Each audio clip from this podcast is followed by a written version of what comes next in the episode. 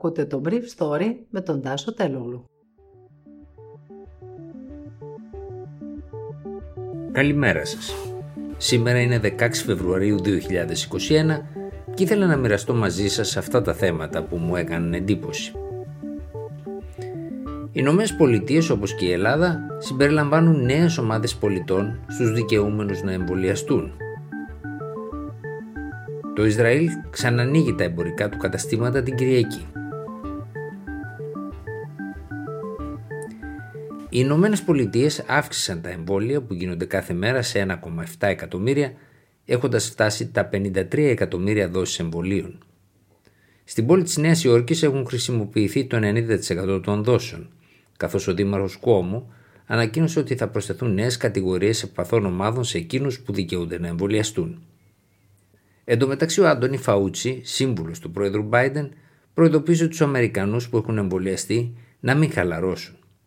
Την ίδια ώρα, πολιτείες όπως η Καλιφόρνια σκοπεύουν να επεκτείνουν τον εμβολιασμό σε κάθε κατηγορία του πληθυσμού, ακόμα και στους νεότερους πολίτες. Καθώς οι Ηνωμένες Πολιτείες εμβολιάζουν με τη λεγόμενη πρώτη δόση, σε αντίθεση με την Ελλάδα, που διασφαλίζει και τη δεύτερη για κάθε έναν που κάνει την πρώτη, η διεύρυνση των πληθυσμιακών ομάδων που δικαιούνται να εμβολιαστούν τις αμέσως επόμενες εβδομάδες ίσως βάλει σε κίνδυνο τη δεύτερη δόση πολλών Αμερικανών, φοβούνται πολλοί ειδικοί. Αντίθετα, συντηρητική προσέγγιση κυβερνήσεων όπως η ελληνική φαίνεται ότι αποδίδει. Στη χώρα έχουν πραγματοποιηθεί πεντακόσιες πενήντα τέσσερις χιλιάδες εμβολιασμοί, εκατόν εξήντα οκτώ χιλιάδες έχουν κάνει και τις δύο δόσεις και τριακόσιες ογδόντα έξι μόνο την πρώτη. Αλλά χάρη στη χρησιμοποίηση των εμβολίων της AstraZeneca και της Μοντέρνα από χθες, τα εμβόλια της πρώτης δόσης ξαναπέρασαν χθες σε αριθμό εκείνα της δεύτερης, δεκατέσσερις χιλιάδες έναντι δεκατρία. Μέχρι χθες το πρωί η χώρα μας εμβολίαζε μόνο με το εμβόλιο της Pfizer. Η πρόεδρος της Εμβολιαστικής Επιτροπής, καθηγήτρια Μαρία Θεοδωρίδου, είπε χθες το απόγευμα ότι μετά τις ηλικίες εξήντα έως εξήντα τεσσάρων ετών θα ακολουθήσουν τα άτομα με υποκείμενα νοσήματα υψηλού κινδύνου και μάλιστα ανεξάρτητα από ηλικίες. Θα εμβολιάζονται δηλαδή όλα μαζί. Επειδή δεν είναι απαραίτητο όλοι να γνωρίζουν ποια είναι τα νοσήματα αυξημένου κινδύνου, η κυρία Θεοδωρίδου έκανε μια προτεραιοποίηση. Έτσι, τα μεταμοσχευμένα άτομα οδηγούν αυτή τη λίστα των ευπαθών ομάδων. Η δεύτερη κατηγορία είναι εκείνη με νεφρική ανεπάρκεια. Άτομα δηλαδή που υποβάλλονται σε αιμοκάθαρση ή κάθαρση του περιτονίου, χρονική νεφρική νόσος σταδίου πέντε. Έπειτα ακολουθούν όσοι έχουν κυστική ίνωση, ένα συγγενές νόσημα με βαριά πρόγνωση.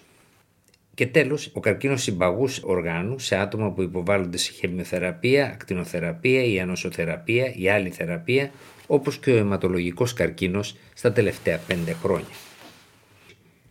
Η δεύτερη ομάδα ευπαθών αφορά καρκίνους στους οποίους έχει τελειώσει η θεραπεία, αλλά και χρόνια αναπνευστικά νοσήματα. Επίσης, σοβαρή υπατική νόσος και άλλα νοσήματα, στα οποία συμπεριλαμβάνεται και το σύνδρομο Down. Η κυρία Θεοδωρίδου είπε ότι το πότε θα εμβολιαστούν αυτά τα άτομα εξαρτάται από το πλήθος των εμβολίων που θα καταφέρει να διαθέσει η χώρα. Ο Γενικός Γραμματέας Πρωτοβάθμιας Φροντίδας, κ. Μάριος Θεμιστοκλέος, ανέβασε το συνολικό αριθμό τους στις διακόσιες εβδομήντα χιλιάδες. Τις επόμενες μέρες η πρόεδρος της Επιτροπής Εμβολιασμών θα κάνει αναλυτική παρουσίαση για τη συνολική εικόνα των παρενεργειών από τους εμβολιασμούς. Μέχρι τώρα η εικόνα είναι ενθαρρυντική, παρά το γεγονός ότι η εισαγωγή της τεχνολογίας των αδενοϊών πλάι στην τεχνολογία εμ αρ εν έι είχε ως αποτέλεσμα στη Γαλλία, για παράδειγμα, να αυξηθεί ο αριθμός των παρενεργειών μεταξύ νοσηλευτών με πυρετό, μυελγίες κλπ. Κάτι που οδήγησε κάποια νοσοκομεία στη διακοπή του εμβολιασμού με το συγκεκριμένο εμβόλιο της AstraZeneca για να μην λείπουν οι υγειονομικοί όλοι μαζί από τη δουλειά τους. Το Ισραήλ αποφάσισε να ανοίξει τα καταστήματά του από την Κυριακή, καθώς πλησιάζει με τα τέσσερα εκατομμύρια εμβολιασμούς την οικοδόμηση του τείχους της ανοσίας. Χθες διαδήλωσαν χιλιάδες αρνητές ενάντια στα μέτρα καταναγκασμού, όπως αποκαλούν την καραντίνα. Αλλά ο ρυθμός των παρέως πασχόντων από COVID μειώνεται σταθερά χάρη στον εμβολιασμό. Η εβραϊκή γιορτή του Πουρίμ σε τρεις μέρες θα συνοδεύεται από περιορισμούς, παρά το γεγονός ότι η χώρα βαίνει προς την έξοδο από το lockdown. Οι συγκεντρώσεις απαγορεύονται με εξαίρεση εκείνες για προσευχή και τα γεύματα επιτρέπονται μόνο για τα μέλη της στενής, της λεγόμενης πυρηνικής οικογένειας. Τη Δευτέρα ανοίγουν τα μαγαζιά, αλλά και οι λαϊκές αγορές την προηγούμενη μέρα. Τα σχολεία ανοίγουν για τις τάξεις Τετάρτη, Πέμπτη και Εντέκατη και Δωδέκατη στις περιοχές με μικρό επιδημιολογικό φορτίο, αλλά και σε εκείνες με μεγαλύτερο, εφόσον έχει εμβολιαστεί το εβδομήντα τοις εκατό του πληθυσμού. Επίσης, στις πορτοκαλί περιοχές τα σχολεία θα μπορούν να ανοίγουν εφόσον τα τεστ γίνονται στο μεγαλύτερο μέρος των μαθητών. Γυμναστήρια, γήπεδα, ξενοδοχεία και πισίνες θα είναι ανοιχτά για όσους έχουν κάνει και τις δύο δόσεις των εμβολίων. Πάντως, ο Δόκτωρ Ganita Dun του νοσοκομείου Μεγύρ είπε ότι παρά το γεγονός πως υπάρχει πεποίθηση πως τα παιδιά δεν παίρνουν COVID, έχουμε έναν αυξημένο αριθμό παιδιών που περνούν COVID και τις συνέπειες του λεγόμενου long COVID.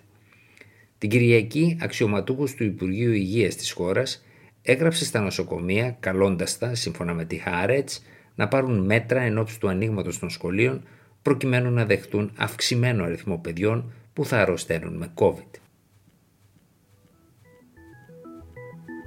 Ήταν το Brief Story για σήμερα δεκαέξι Φεβρουαρίου δύο χιλιάδες είκοσι ένα.